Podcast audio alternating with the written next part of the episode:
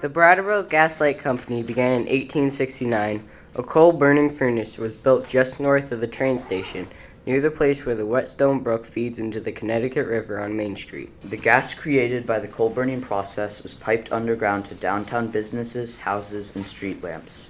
The gas was used for heating, cooking, powering machines, and light. The coal created gas gave individuals and businesses a choice between wood, gas, coal, and water power. The two biggest businesses in town, Estey Organ and Crosby Milling, were both powered by gas. Gas lights on Main Street were lit every night by a man with a job title, Gaslighter.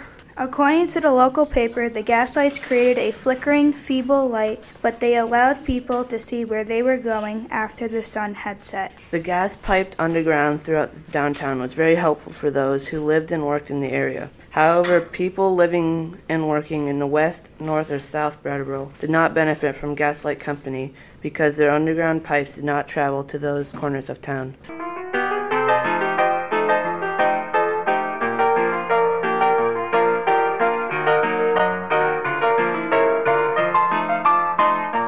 Another energy source, electricity, was being promoted in major cities and found its way to Brattleboro in 1887. A machinist named D. E. Barrett had a workshop in West Brattleboro powered by a small generator that created electricity. Barrett went to the town government and proposed that a few of the gas lights on Main Street be switched over to electric lights as a test to see if electricity might be safe and work as another energy source. The two most powerful businesses in town, Estey Organ and Crosby Milling, both spoke against the proposal.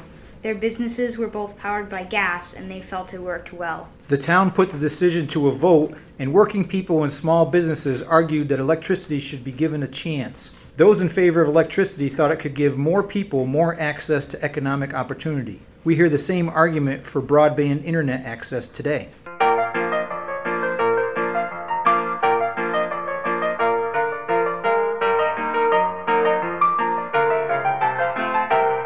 Even though the most powerful businesses in town were opposed, the town vote came out in favor of experimenting with electric light in town. The experiment proved successful. By 1894, the Brattleboro Gaslight Company added a large scale electric generator to its power supply.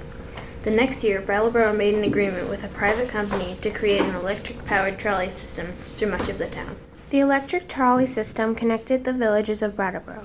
People in West Brattleboro could take the trolley to downtown, and people could also take the trolley to the south end of Brattleboro near the cotton mill. Electricity did provide more people with more economic opportunity and mobility. Innovation comes from different places.